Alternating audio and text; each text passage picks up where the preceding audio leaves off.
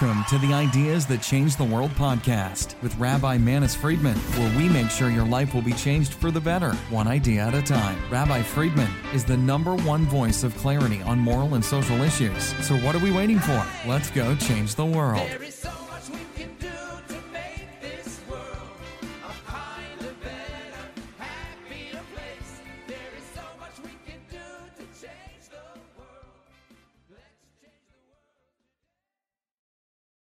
Which is halachically, of course, correct because when you're in mourning, you you can't think uh, halachically, you can't think um, sharply enough to be able to make halachic decisions.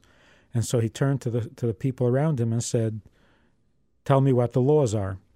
Of course, when they tried to tell him what the laws are, he kept correcting them and insisting that they look it up again and make sure that they're doing it right. We living next door to the to the Rebbitzin got a phone call that night from the Rebbe's secretary. And uh, it seems that the Rebbe had said to the secretary, um, let's bring my mother back to her apartment rather than to a funeral home. And the funeral would be the next morning on Sunday. But then he said, the Friedmans are Kohanim. Call them and find out whether their apartment building is connected by the same roof as the apartment building where uh, where the Rebbitzin would be. Because if it is, then we wouldn't be able to spend the night there because a Kohen is not allowed to be under the same roof with a uh, with with a uh, with someone who had passed away. So we got this call. We were told to see if the roofs were connected, and in fact they were. So um, all of us, the boys, had to go find other places to sleep that night.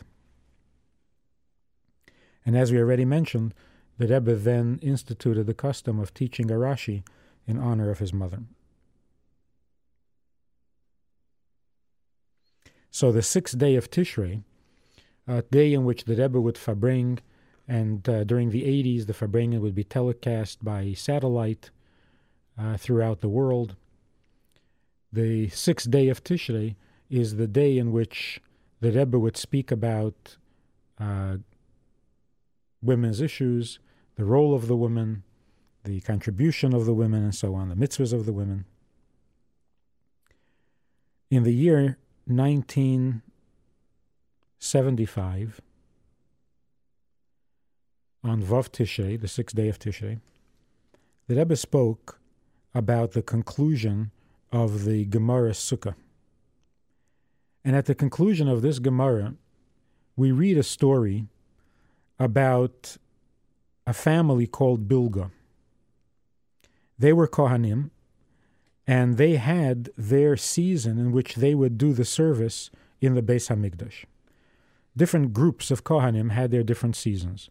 Each group had a name.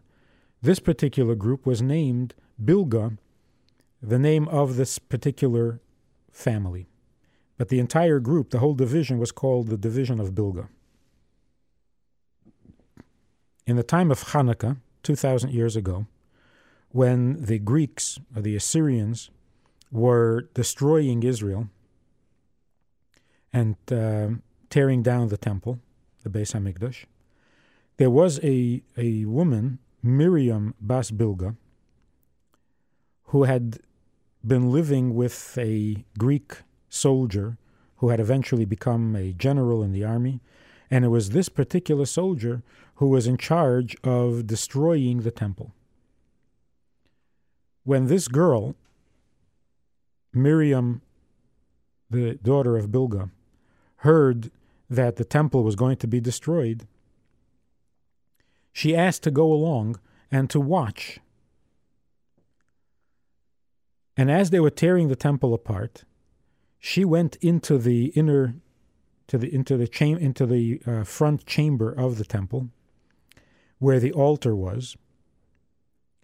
And she took her shoe off and beat with her shoe on the altar, and she said, the Gemara quotes, "Lucus, lucus, you wolf, you devour Jewish wealth." You devour the sacrifices, but you don't do anything. You can't help when Jews are in trouble.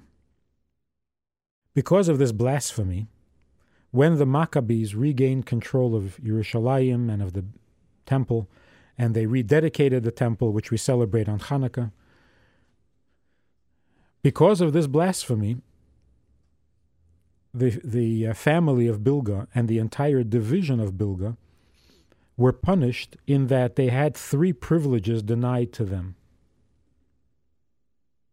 And the Gemara says, why were these privileges denied? Because of Miriam Bas Bilga, because of Miriam, the daughter of Bilga.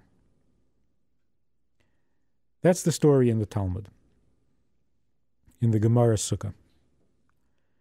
Many times the Rebbe spoke about this from a halachic point of view and uh, analyzed it. But this year, 1975, on Vav Tishrei, the Rebbe took a completely different approach. The Rebbe pointed out that the Gemara could have told us the story of Miriam Bas Bilga without mentioning her name. It would have been simple for the Gemara to simply say that the Bilga division was denied certain privileges because of a daughter of Bilga. But to mention her name seems to be unnecessary and uh, rather uh, a bit of a Lashon Hara. Based on this, the Rebbe said that the Gemara is actually trying to tell us not only of Miriam Bas Bilga's misbehavior, but also something positive about her. And because of that positive aspect, they mention her name and, and give her credit for, for this goodness. What is the goodness? So the Rebbe said, if you take a closer look at the story, you will realize that here is a Jewish girl who is very alienated from her tradition, from her family, from her community, from everything godly, who, when she heard that the temple was going to be destroyed, out of sheer curiosity and for her amusement, she wanted to come along and watch.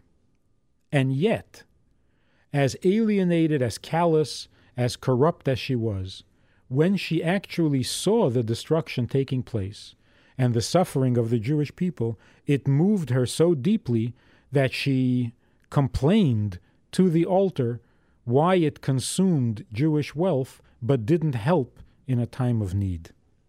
That's what moved her the most. And the Rebbe got all choked up about this and couldn't finish the sentence. I remember that that Farbrengen and uh, the surprise that uh, that everyone uh, that everyone then felt because that's a real original twist on the story. But the Rebbe was very emotional about that.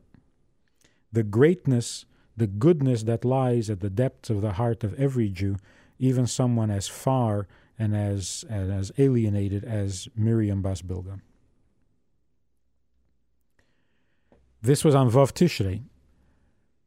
On uh, Simchas Torah of that year, the Rebbe again mentioned the story and he said that he was asked, Why is it that he spoke so positively and so highly of Miriam Bas Bilga when the Talmud, in fact, speaks very negatively and condemningly about her? And the Rebbe gave the following answer.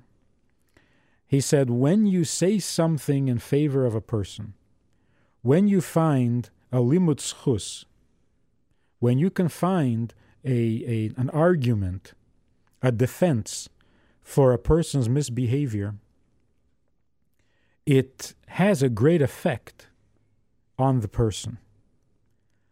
We can see this from the negative, from the negative effect that critical statements have. Because we're told that when we talk Lashon Hara, when we speak Lashon Hara, we are harming three people. The speaker is harmed, the listener is harmed, and the person about whom the story is being told is also harmed. Now we can understand that the speaker should be harmed because he's sinning. The listener is also participating in a sin. But why should the person being spoken of, why should he suffer? He did nothing wrong. And the answer is Lashon Hara doesn't mean making up stories about people. That's called slander. Lashon Hara means saying things that are true but not complimentary. Since it's true, the person does have this fault or did commit this sin,